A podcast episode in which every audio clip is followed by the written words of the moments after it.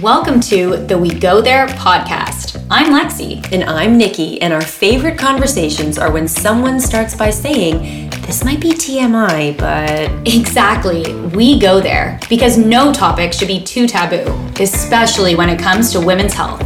We ask the questions you may be too afraid to ask and interview the experts to get the answers you need. So we're doing this completely unfiltered. 100%. Okay, let's go there.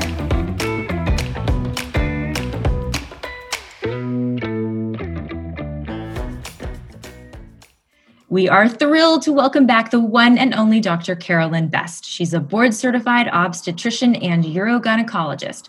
That means she delivers babies and does surgeries to repair prolapse and incontinence. Dr. Best chatted with us about prolapse in season one, and today she's answering all of our questions about urinary tract infections. Let's dive in. Thank you for being here, Doc. No problem. I'm happy to be here and answer some of your questions. So many questions, right, Nikki? Oh my gosh. I actually was blown away by the number of questions. I put this out on Instagram stories, and it was like, I think 70, almost 75% of people at one point reported that they have had a UTI, mm-hmm. which seems pretty high. So, full disclosure, I've never had a UTI. I count myself lucky, but Lexi has a story. She's yeah. raising her hand here. Yeah, and it was bad. It, it got pretty pretty dicey, like kidney infection situation. Um, so yeah, let's let's talk a little bit about what is a UTI, and we'll go from there. Mm-hmm. So the uh, name UTI, um, affectionately known as UTI, means urinary tract infection. And what the medical term actually is, and what we're talking about, is an infection and an inflammation of the bladder. So the medical term is acute cystitis. Um, cystitis and the cyst word, C Y S T, refers to the bladder itself. So many, many medical terms that relate to the bladder are, have the word cystitis in it. Simple cystitis uh, means uh, an infection and inflammation of the bladder. It becomes more complex or complicated uh, cystitis or urinary tract infection if there are other signs, like you briefly mentioned, that can affect other parts of the urinary tract, like the kidneys specifically. Um, so that's kind of a different thing. The point is that when you have acute simple cystitis involving just the bladder, if it's not treated or if it's or for particular people that have particular you know differences with their anatomy um, or if the uti is not treated the point is you can become more sick with the complicated version.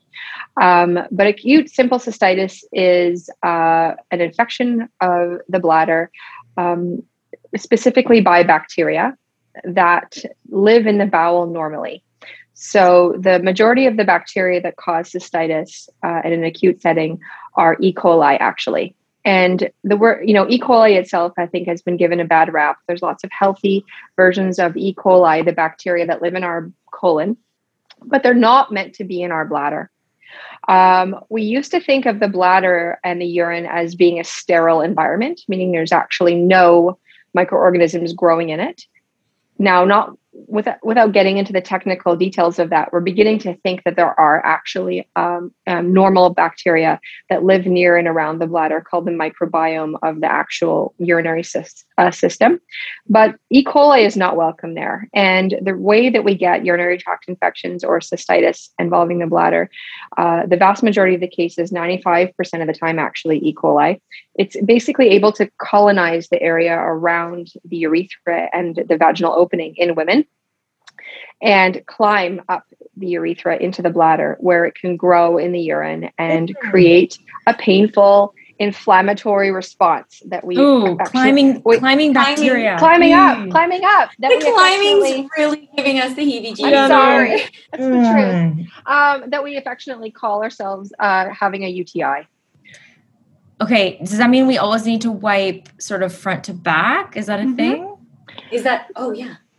Is that a thing? Great yeah. question. So the female urethra, the tube that we pee out of, which is the opening, you know, and the passage from the inside to the outside that the pee travels down, uh, is meant to be flushed regularly. And just simply voiding regularly or peeing regularly allows us to not be less likely to have an infection and flush out the bacteria because this isn't really an issue about hygiene or cleanliness.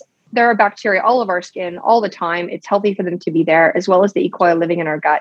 Um, but what happens is that the female urethra is only about four or five centimeters long.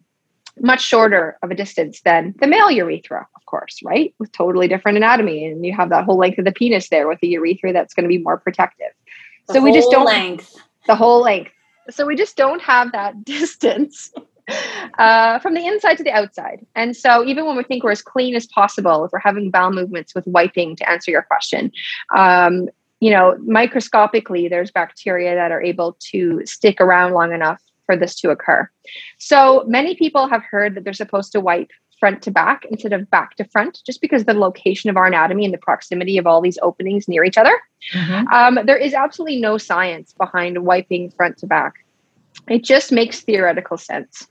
So nobody has ever studied that uh, to my knowledge. Nobody has ever actually done a study, um, which is what we try, of course, to base our medical recommendations on. But it makes sense uh, to do that because you're basically uh, wiping the bacteria away as rather than towards. So it's the kind of thing where we'll say to patients who are, especially who are having recurrent UTIs, which is where we'll go, I'm sure, in this conversation.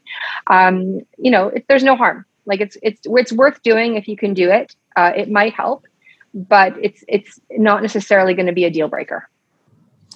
I feel so bad for people who have recurrent UTIs. And I was reading yes. in your notes that's like if you get more than like three or more UTIs a year, that's considered recurrent, right? Well, UTIs are super common in women uh, of all ages, in totally healthy women with nothing else wrong with them. So I say it like that because it's an anatomical issue, like I mentioned, that makes us more susceptible. Many women I see with recurrent urinary tract infections, you know, come and they're some of the most frustrated patients actually that I meet because it's so uncomfortable, right, Lexi, to have a UTI. I've had a couple myself. Um, but the you just feel totally desperate, like you can't. It's a very uncomfortable situation. Um, so the important thing to say to them is, "There's nothing actually wrong with you." They say to me, "Yeah, but what's wrong with me?" I'm like, "Well, there's mm-hmm. nothing actually wrong with you. You're susceptible, which I'll go into." Um, but you're right. You know, over sixty percent of women in their lifetime will have a UTI probably more, but we don't have really great numbers on estimating that. So, super common in totally healthy women. The majority of people will have one in their lifetime.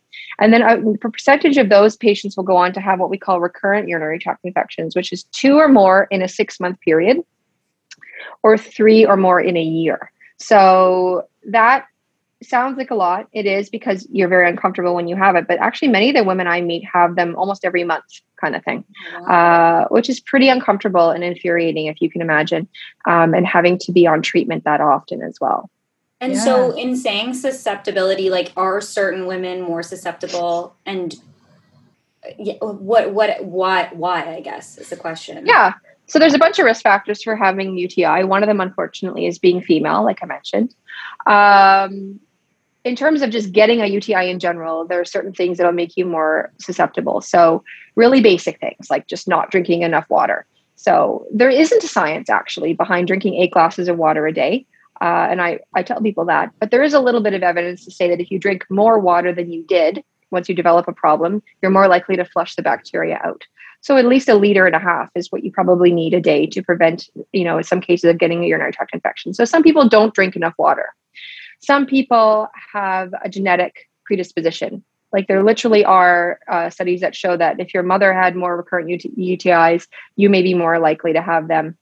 There's certain women who have um, the cells and the lining of the urethra getting technical are you know easier for the bacteria to climb if i can say it that way for them to stick for reasons that we don't completely understand.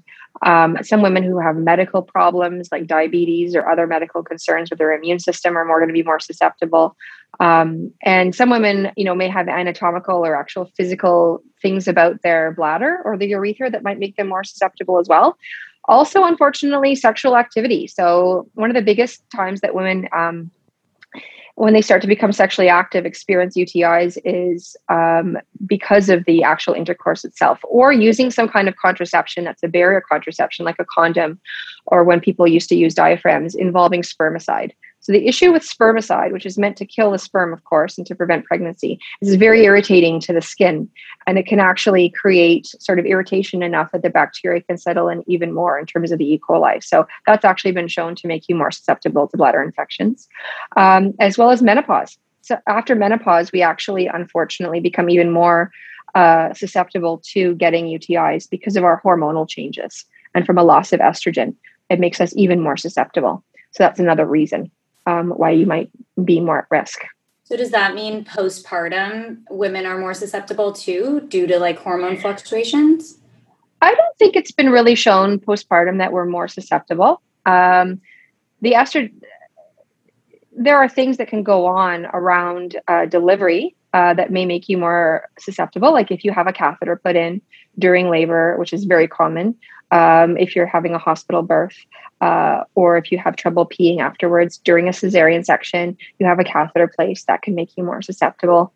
Um, and you know giving birth having stitches in that area the whole thing can make you more susceptible but i yeah i, I guess so anytime we have a loss of estrogen um, there's the increased risk a little bit just because of the well the reason is because our vagina normally is populated by healthy bacteria as well just like our skin and just like our gut and there are healthy bacteria that live there called lactobacilli. And lactobacilli um, create a sort of acidic pH that's very uh, hostile to bugs like E. coli. And so it actually, our vagina is actually a line of defense most of the time.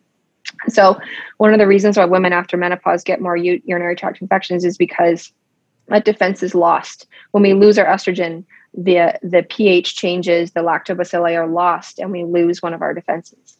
Um, so the thing about postpartum is it's a you know it's a much shorter duration of time, and probably not enough time passes for those bacterial changes to happen to make us more at risk than it would in the menopause period and after menopause. Usually it doesn't set in right away. Usually postmenopausal women will present with recurrent infections a few years later after their menopause is already passed.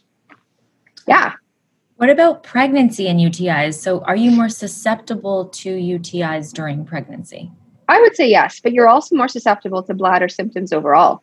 Uh, we actually check urine um, um, during uh, regular um, routine uh, antenatal care for different reasons. We check your urine at prenatal visits to check for what we call asymptomatic bacteriuria, which is not having symptoms like of a UTI um, necessarily, um, but having bacteria growing in the urine, which can happen as well.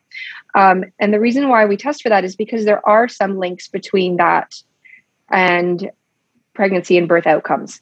So things like preterm labor, preterm birth of certain bacteria. So those those need to be treated and that's the reason for the pregnancy and that's the reason why we check it. Um, but i would say you know you're more susceptible as well to getting bladder symptoms just because you got that baby squishing your bladder. Mm. that's why you know during pregnancy women have pee more frequently and more urgently.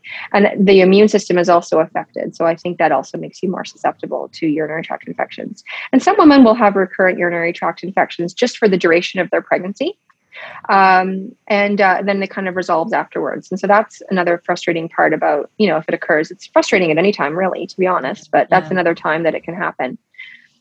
And so when you're sorry, you go go. We've got like literally have a thousand questions so for you, questions. so we're all excited. Let's go. when you, so when and this is a kind of a personal links to my personal journey with with the UTI, but when you feel anything different within right. like you know, just different, I guess, that could be leading to a UTI if you've had one, you kind of know what that feels like. But if you haven't, when should you seek attention? Because my issue was that I waited it out. I was like, maybe it'll go away.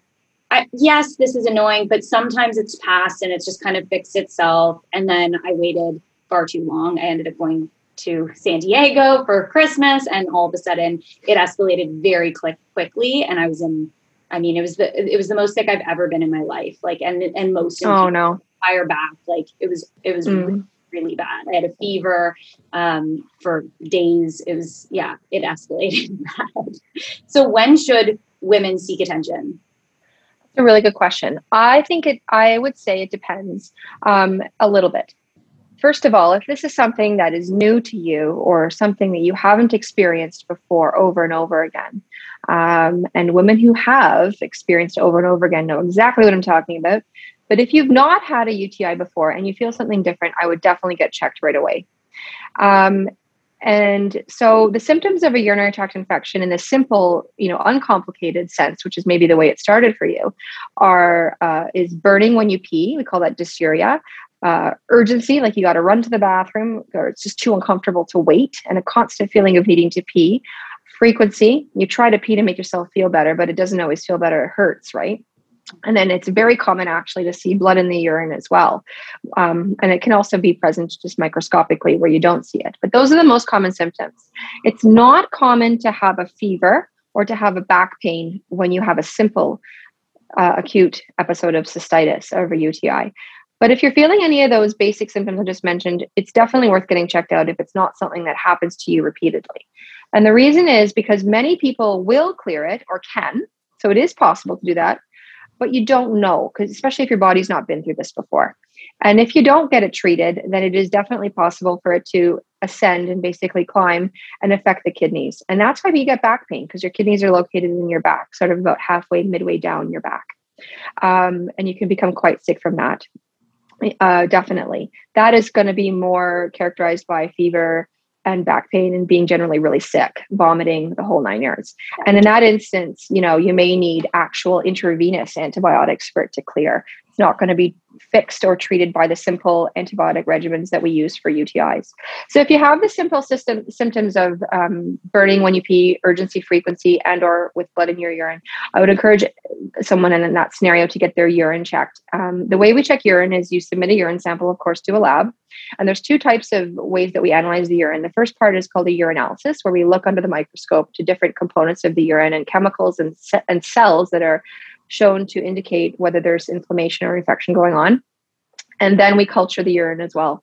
And the culture is really important uh, for many of us that specialize in this area because the culture tells us what bacteria it is um, and what antibiotics are going to work. Because unfortunately, one of the consequences of using antibiotics, and this is one of the conditions where we've used a lot of antibiotics over the years, is the uh, resistance of bacteria to antibiotics.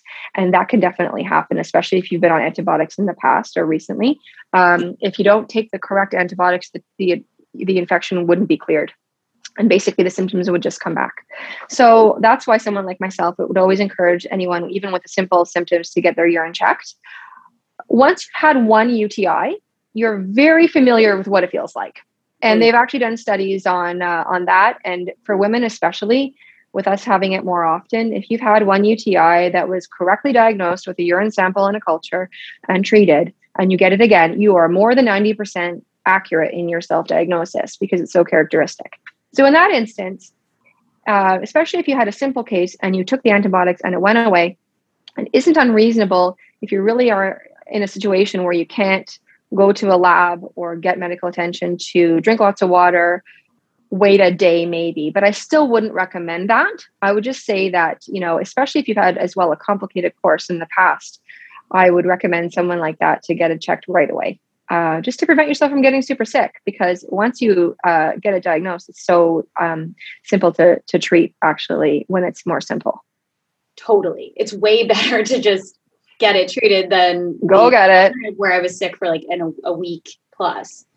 Yeah, yeah absolutely agree thank you doc you're welcome so then i feel like there's so many um so when i feel sometimes like a urinary tract infection infection is coming on i will or to avoid them i go to like the classic myth busting we need to do the myth myth busting mm-hmm, because mm-hmm. i go to yep. classic like cranberry pills cranberry juice peeing after sex like all mm-hmm. those. So which are true? Like we need to kind of get into which are fact, which are fiction. Love it. So we already addressed the wiping. No harm in wiping front to back. Probably not going to make a huge difference, but go for it. And the reason why it's probably not going to make a huge difference is because there's bacteria all over the area. You're not going to stop them just because you're wiping in one direction, probably. Don't um, the next thing is uh, peeing after sex the reason why we people suggest uh, or have suggested in the past, you know, peeing after sex is because um, the issue with sex is the friction and not to you know not to be too graphic and gross although i know you guys don't mind is the spreading of the bacteria around right? And that that's kind of inevitable even on a microscopic level no matter how clean you and your partner might be worried about being it doesn't matter.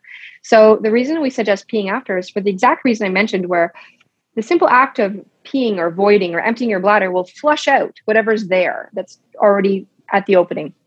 And so that's why I don't. I also don't think anyone has studied that, but that's we know that that's how the bladder works. Mm-hmm. Whatever reason, don't empty their bladder well. If you walk around with like a half a cup of urine around in your bladder all the time, that is an excellent um, medium for the bacteria to grow. So by emptying your bladder, keeping it empty, you're gonna pre- you're gonna flush it out and try to prevent the infection from happening. So cranberries, cranberries, cranberries, cranberries. Have you ever had pure cranberry juice? So yes. sour. Oddly, I like it. Like I, I don't know why, especially when I was pregnant, I like craved it. Yeah, and fair weird? enough. I mean, there's lots of good things in cranberries. Like, let's be honest, right? Vitamin C, antioxidants. I'm sure there's all kinds of stuff like that. But the issue about cranberries and UTIs is that there's a compound in cranberries. I really don't know how they figured this out.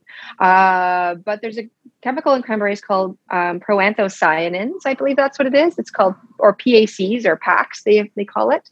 Um, and the PACs, um, when they're in your urine, like you drink the juice, the chemicals from the juice get excreted through your kidneys and filtered through and then are in your urine.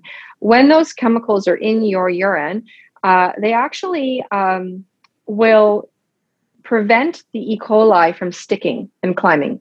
They actually almost not, they don't line the cells, but they kind of stick to the cells of the inside of the urethra on a microscopic level and they compete for the areas where the E. coli like to stick and prevent them from sticking. So they prevent that mechanism of the UTI happening.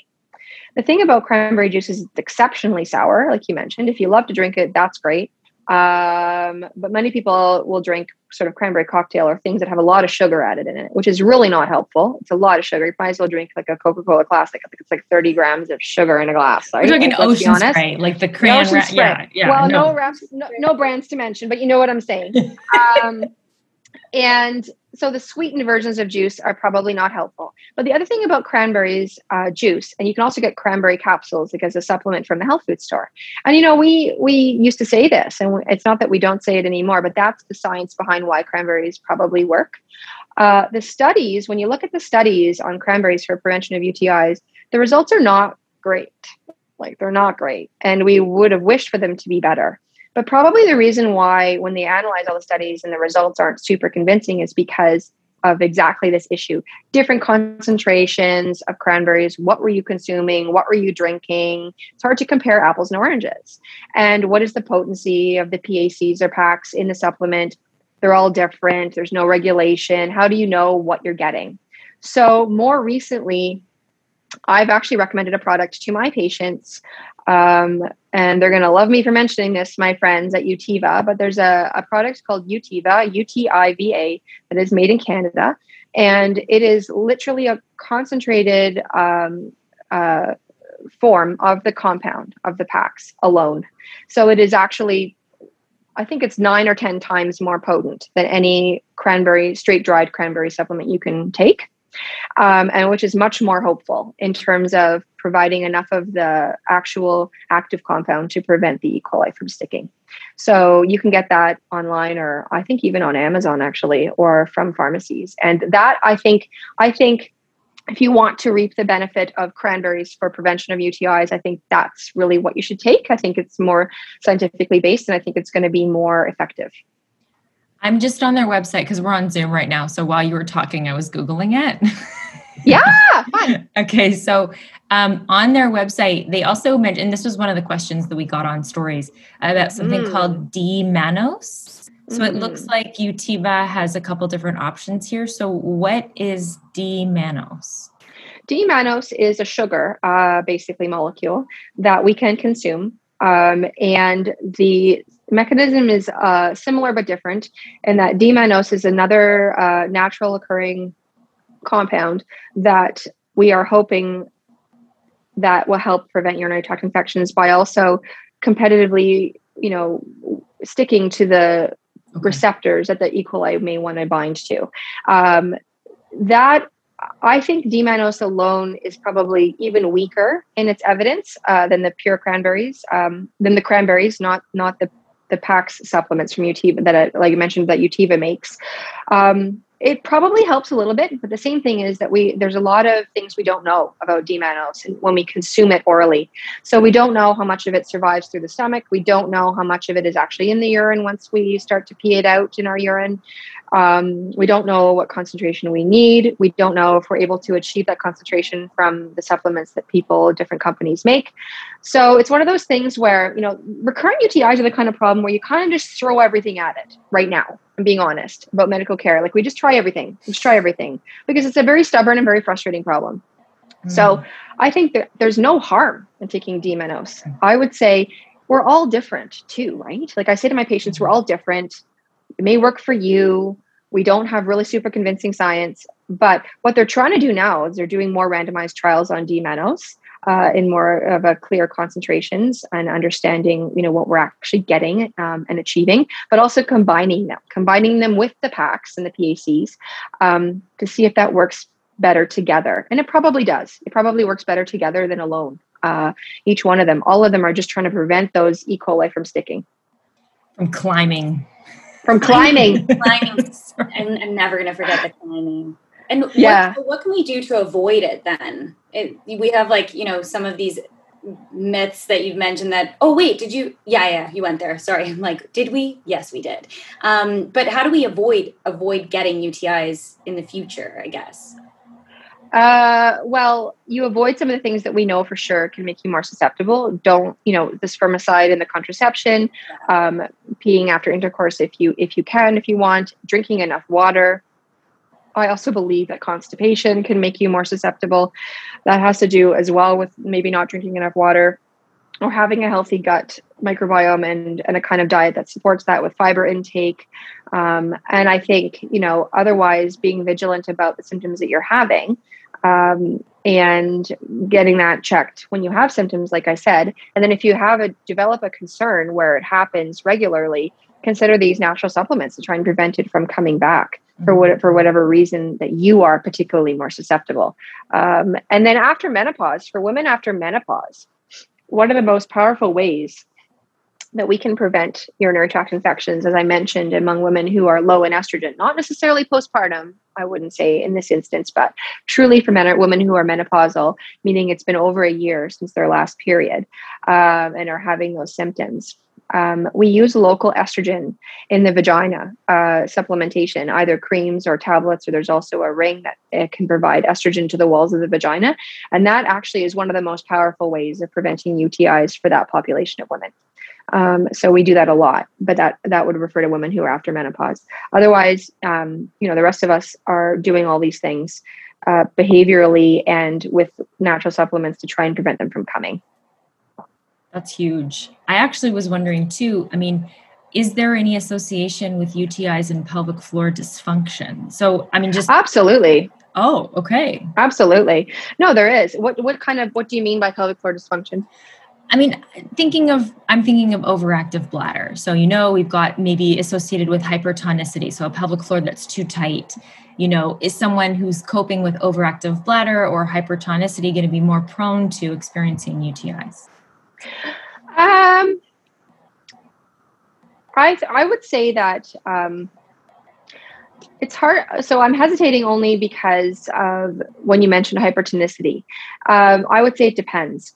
First of all, for women with other kinds of pelvic floor disorders, like for my patients that I see, as you would know about, Nikki, but specifically women who have urinary incontinence and pelvic organ prolapse, there's definitely a higher incidence of urinary tract infections among that population of women.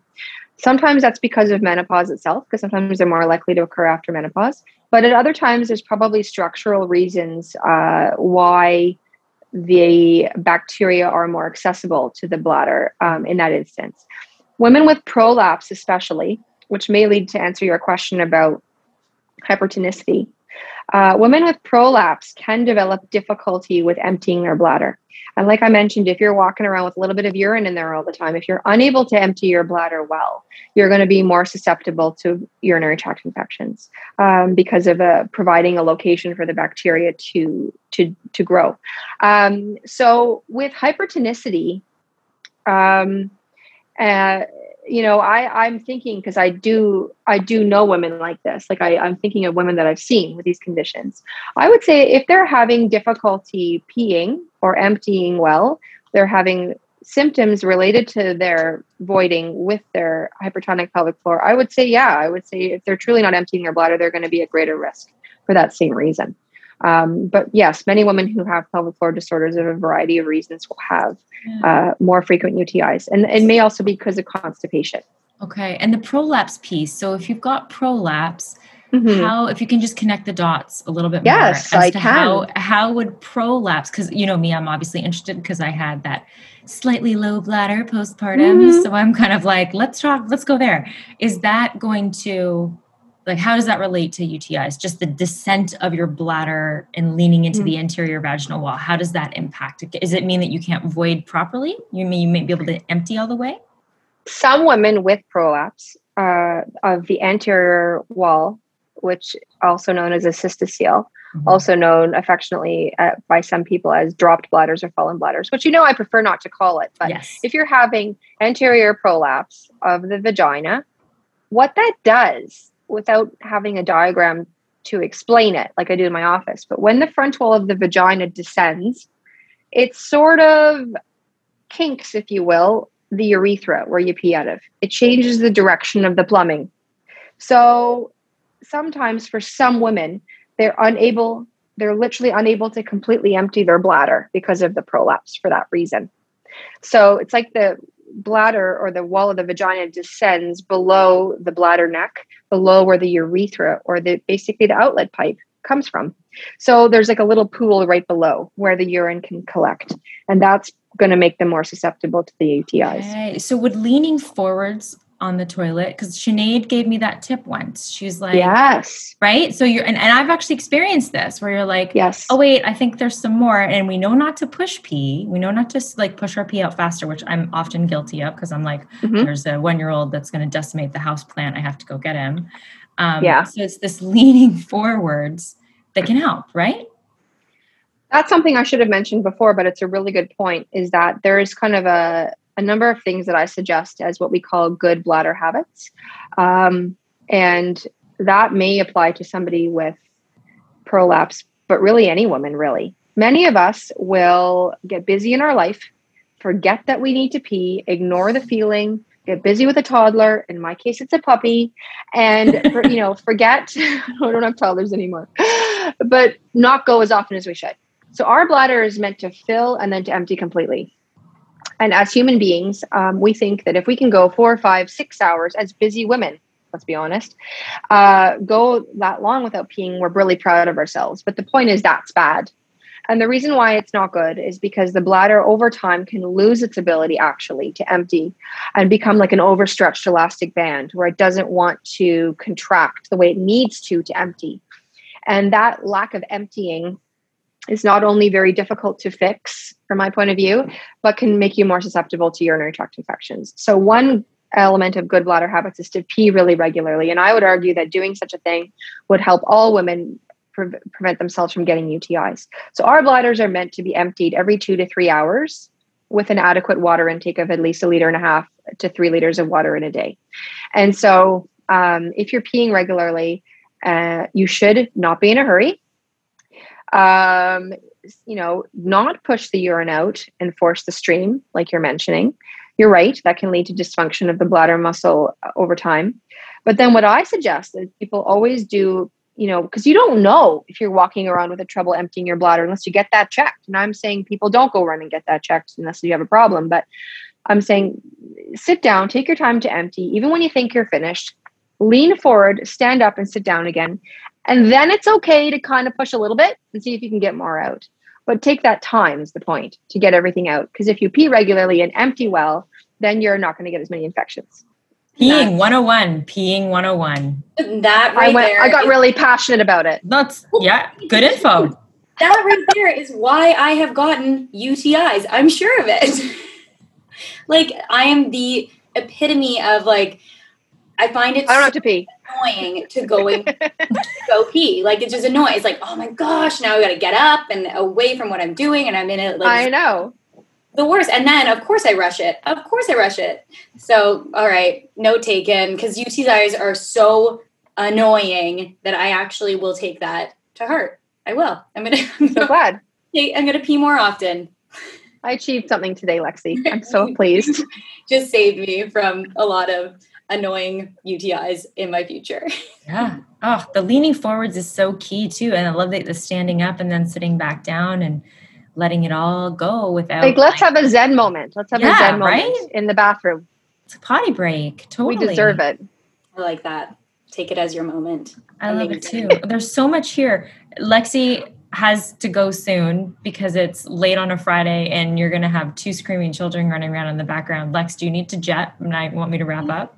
I need a jet. You guys wrap up. This has okay. been unbelievable. Everyone stay on because we just got that massive tidbit of info. Like, who knows what's coming up next? Ciao. Bye. Bye. Okay. That's real life. She's like, so it's so it's real life, right? Like I, we got to schedule yeah. it in. You know, it's all good. Okay, so we're Tell almost me more done. more more questions or or myth more questions that I can do. Oh, I love this. Is so this is so good. Um, there was a question about. Okay, so there's more of a basic question. What about treating it without antibiotics? So as you know, mm-hmm. there's a lot of these home remedies out there. You can google them and i understand especially if you're getting these frequently you don't really want to be going on antibiotics multiple times a year. So what would you say to someone who wants to try to do a home remedy for utis um, i would just say to be really careful with that. I you can get lots of different regimens um, and you know to be honest there's lots of things that are sold for health uh, products that are not regulated or we don't know the concentrations or even the active compounds in them. So, you know, as Lexi's experience went, when you ignore urinary tract infection, you will regret that sometimes. Um, and the hard part to know is when it's going to get cleared and when it's not.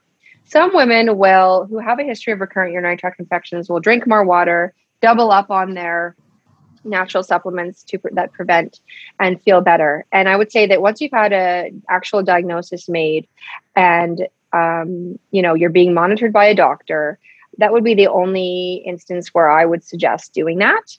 Um, only because I think it's safer to at least get it checked. Um, there are other conditions. I know people asked about this as well that can mimic the symptoms of a urinary tract infection. And so sometimes it's worth also getting your urine checked just to try and understand what's really going on with yourself. Um, I wouldn't ever suggest any particular natural or non antibiotic regimen when you have UTI symptoms unless you've been supervised by a doctor and been clarified what you're actually going through.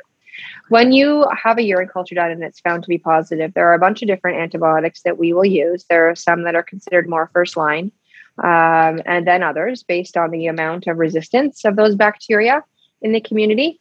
One thing I want to clarify is that a lot of women say to me, well, I got a UTI and the doctor gave me macrobid. This is a really common one. And it just doesn't work for me. Like I'm resistant to it. And I'll correct them and say, no, you're not resistant to it. We aren't resistant to antibiotics. The bacteria are resistant to the antibiotics. And the only way you're going to know whether an antibiotic is going to work for your particular UTI is to get a urine culture done.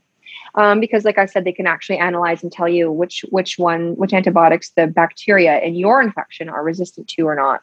So there are different antibiotic regimens, and that's really the mainstay of treatment uh, for a UTI. I wouldn't suggest anything else. There are some antibiotics that are a single dose. There are some that are three days, five days, or seven days. Depends on your allergies and on your health and the actual culture results. I have lots of women that have recurrent urinary tract infections with a diagnosis that's been established. And I will actually give them a prescription for something that they can use just in case. Because you know what? It's going to happen on a Sunday morning when you're at the cottage or when you're on an airplane, if we're ever allowed to fly again, or something like that. And you're not going to be in a situation necessarily where you can get yourself checked. And I totally get that. So, in that instance, you know, you may want to drink more water and try and get it better on your own but you have the antibiotics just in case it becomes really uncomfortable. But I always say to them, if you can try to at least drop off a urine sample for me anywhere uh, before you take them, that's ideal because then I'm going to be able to make sure that it's looked after properly with the antibiotic that I gave you based on the culture. You're an amazing doc that you do that for people. That's awesome. It's very uncomfortable. Yeah. Well, I I have heard I mean, I've had other things, but I haven't experienced it myself. So this is this is uh yeah, and I, but I our poll was like 75% of people have had yes. one. So this is a big like this is a huge thing. It's unfortunately common. There was one question that I wanted to touch on and it's essentially painful bladder syndrome, interstitial yep. cystitis. So can you I mean, maybe this needs to be a whole separate episode, but maybe mm-hmm. touch on what that is and then if it's at all connected to UTIs. So the way that uh, painful bladder so is syndrome is connected to UTIs is the similarity in some of the symptoms, um, and also I would say the onset. So interstitial cystitis is a particular uh, condition that we try not to call it that anymore because it refers to a particular inflammation of the bladder um, based on findings when you have a cystoscopy or a procedure that looks inside the bladder. And not everybody that has the symptoms uh, will have those findings. So we've over time created a more of an umbrella term to include people. There's just so many women that can suffer from painful bladder syndrome, which is what we call it now.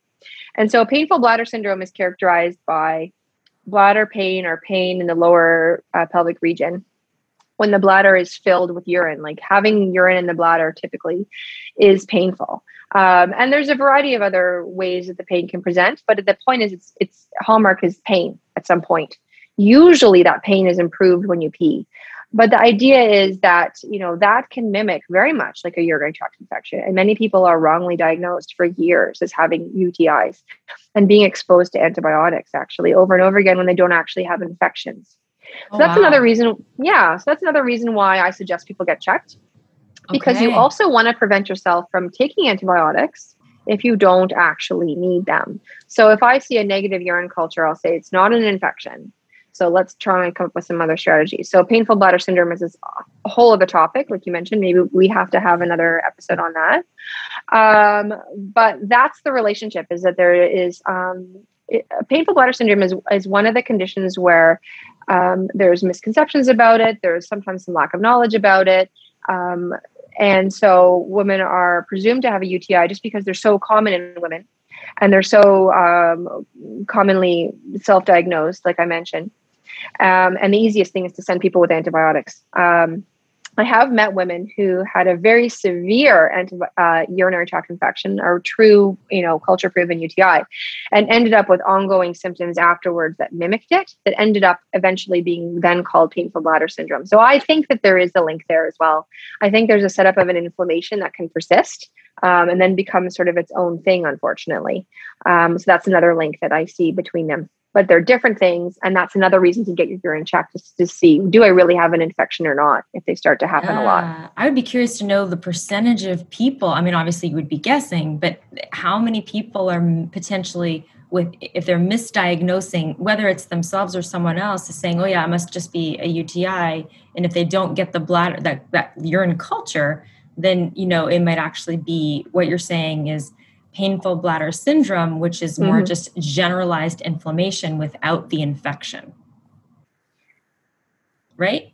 Yeah, some, yes, exactly. So that I understand. Yeah, some, okay. No, it's totally, totally great. I mean, sometimes there is actual inflammation. Sometimes there's inflammatory findings on the urine samples or on actual, you know, procedures and cystoscopy on people with painful bladder syndrome. But sometimes there isn't inflammation. Sometimes it's actually a pain condition that's a oh. condition of the nerve of the nerves itself and is a chronic pain scenario. Oh, so wow. the point is that there are other painful conditions that can get mistaken as UTIs, okay. and that's another reason to get your urine checked. Um, it's treated in a totally different way. Different way yeah. um, and and I mean, then there's downsides of taking antibiotics as well, right? Like we haven't even touched on that, but one of the da- all the downsides and the collateral damage that come from taking urinary from taking antibiotics repeatedly have to do with other healthy populations of bacteria in our body. So we're learning more and more about the gut microbiome and uh, whether it exists in other areas as well of the body, like the urinary tract. But we know that the bacteria in our gut are super important for our overall health, well-being, and immune system.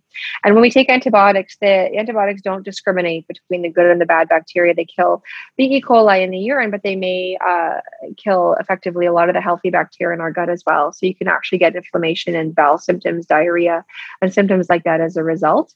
Um, you can also get yeast infections. So the antibiotics can kill some of the lactobacilli and the healthy bacteria that live in the vagina that allow the yeast to then overgrow. And that's how you get a yeast infection. So, this is the reason why people are motivated to not take antibiotics or why we're always looking for ways to prevent the infections from coming. But I would say once you actually have the symptoms, it's probably important to get yourself checked and treated, as I mentioned, to prevent yourself from becoming more sick. And I, one of the things I love about you, and for those of those people listening who don't know, we have got an amazing cookbook called the Spread the Health Cookbook. You're a fantastic vegan chef, plant based. I mean, and this might be something that people don't know about you and might be surprised to know about you. But one of the things that resonated with me when I asked you one time, I said, Doc, what is the piece of advice that you feel like you repeat all the time to your patients? And you said 30 grams of fiber a day. And that was not an answer that I was expecting you to give me. And I'm hearing how essentially, you know, these these plant-based foods, this this diet that's high in fiber, that's high in really good nutrients in your medical expert opinion can actually mitigate the risks of some of these conditions? You know, there's not that many. Um, you know, I what I'm what, do I where do I even go with that? I I, I totally. uh, I agree. Um, you know, I have a very narrow scope of practice. And when you see the same thing over and over again, you start to think to yourself, like, why is this happening? Or when you see conditions that are very, very common, you think, you know, what are we doing? Like, what are we doing as a society that makes us so much more susceptible to some diseases? And I truly don't know. And I don't actually think that it has been shown at all to come put my science, you know, non vegan hat back on, that there's any link really to diet and UTIs. I would love that to be the case because I think that, you know, what we're learning about the gut microbiome is so fascinating. But that's why I suggest fiber. I suggest at least 30 to 40 grams of fiber a day, uh, which is really basically as many fruits and vegetables as you can get into your body. That's the source plant based fiber that helps our bowels function and keeps our gut um, microbiome healthy. Uh, is important for so many reasons, and it helps to prevent prolapse and other pelvic floor disorders, the avoidance of constipation, which I think is also rampant in our society, the issue of constipation. I saw a post on Instagram. I think I posted it myself. Only one in 10 adults actually eats the recommended amount of fruits and vegetables. 10%. Um, oh, yeah. Uh, and it doesn't shock me at all. Um, but fiber is what allows your gut health to return as well after being on antibiotics uh, and to generally maintain it people love probiotics. That's another whole topic. Mm-hmm. Some people, I'm sure, may have asked if probiotics are helpful in the prevention of urinary tract infections. And I would say no, um, not that we know of, but probably because it's a much more complex issue. But I would say the time to take probiotics is maybe right after you've been on antibiotics. It's not going to be a long term solution, but it may help with repopulating your gut. There's still a little bit of evidence about that um, to get the healthy bacteria back, but so will a diet rich in plants. So will a diet rich in vegetables. That's what it's for, is to keep your gut healthy, especially for people that have to be on antibiotics over and over again. So that's really why I care about that and why it has to matter. What we put into our bodies, it has to matter. Uh, one cool thing I should mention about urinary tract infections that they're working on, um, and we'll see the way it works uh, if it works and rolls forward, is that they're actually working on vaccines. So this is a particularly um, frustrating problem, as I mentioned, for us in medicine and also for women and our patients. And they are, and for some time, they've been working on vaccines against the um, pathogenic E. coli that can cause urinary tract infections and various components of it to heighten our immune response and help prevent the infections from occurring. So that's exciting. Um, yeah. But I think, uh, and we'll see what happens with that. Um, and that's that would be major in prevention. And we've learned lots of things about vaccines with coronavirus. Yeah, no kidding. but it works a different it works a different way. Um, but that would be the ultimate, right, in terms of prevention of infection. But so would a lifestyle that supports a healthy gut. I think in the long run, it's going to be mm-hmm. very hard to show that, and whether it helps uh, with uh, urinary tract infections. But it'll certainly help keep you healthy if you have to be on antibiotics. Yeah, and not to strain, right? No, you don't want to be, we don't want to be getting prolapse surgery. We want to stay out of the OR. So yeah, I would mention that. Yeah, I would mention that for women. Uh, exactly, avoidance of constipation, drinking lots of water, having good bladder habits, peeing regularly, um, looking at supplements to prevent urinary tract infections, getting it checked if you have symptoms, and not necessarily putting it off. Um, and then, you know, ultimately, there are women who have to go on regular preventative antibiotic regimens sometimes. And we always discuss the pros and cons of that with discussion about the gut microbiome and also bacterial resistance, like I mentioned. But for some women, they have to do that. So they have to do that. So therefore, we should all be eating as many vegetables as possible. There you go. I love it. I'll put the link. I'll just put the link in the show notes to spread the health. You are a wealth of knowledge. I just want to paint a picture here. We're going to wrap up, but you're you've just finished procedures. You're doing this from the hospital in your scrubs with your mask on on your phone. You are a rock star on a Friday afternoon. So thank you for taking the time out of your very busy life and schedule to, to chat with us today. You're the best. Thank you so much for having me. I'm always happy to do it. We'll see you soon. Bye. Thanks for listening. Stay tuned for our next episode. And in the meantime, follow us on Instagram at We Go There Podcast and check out WeGoTherePodcast.com for more info.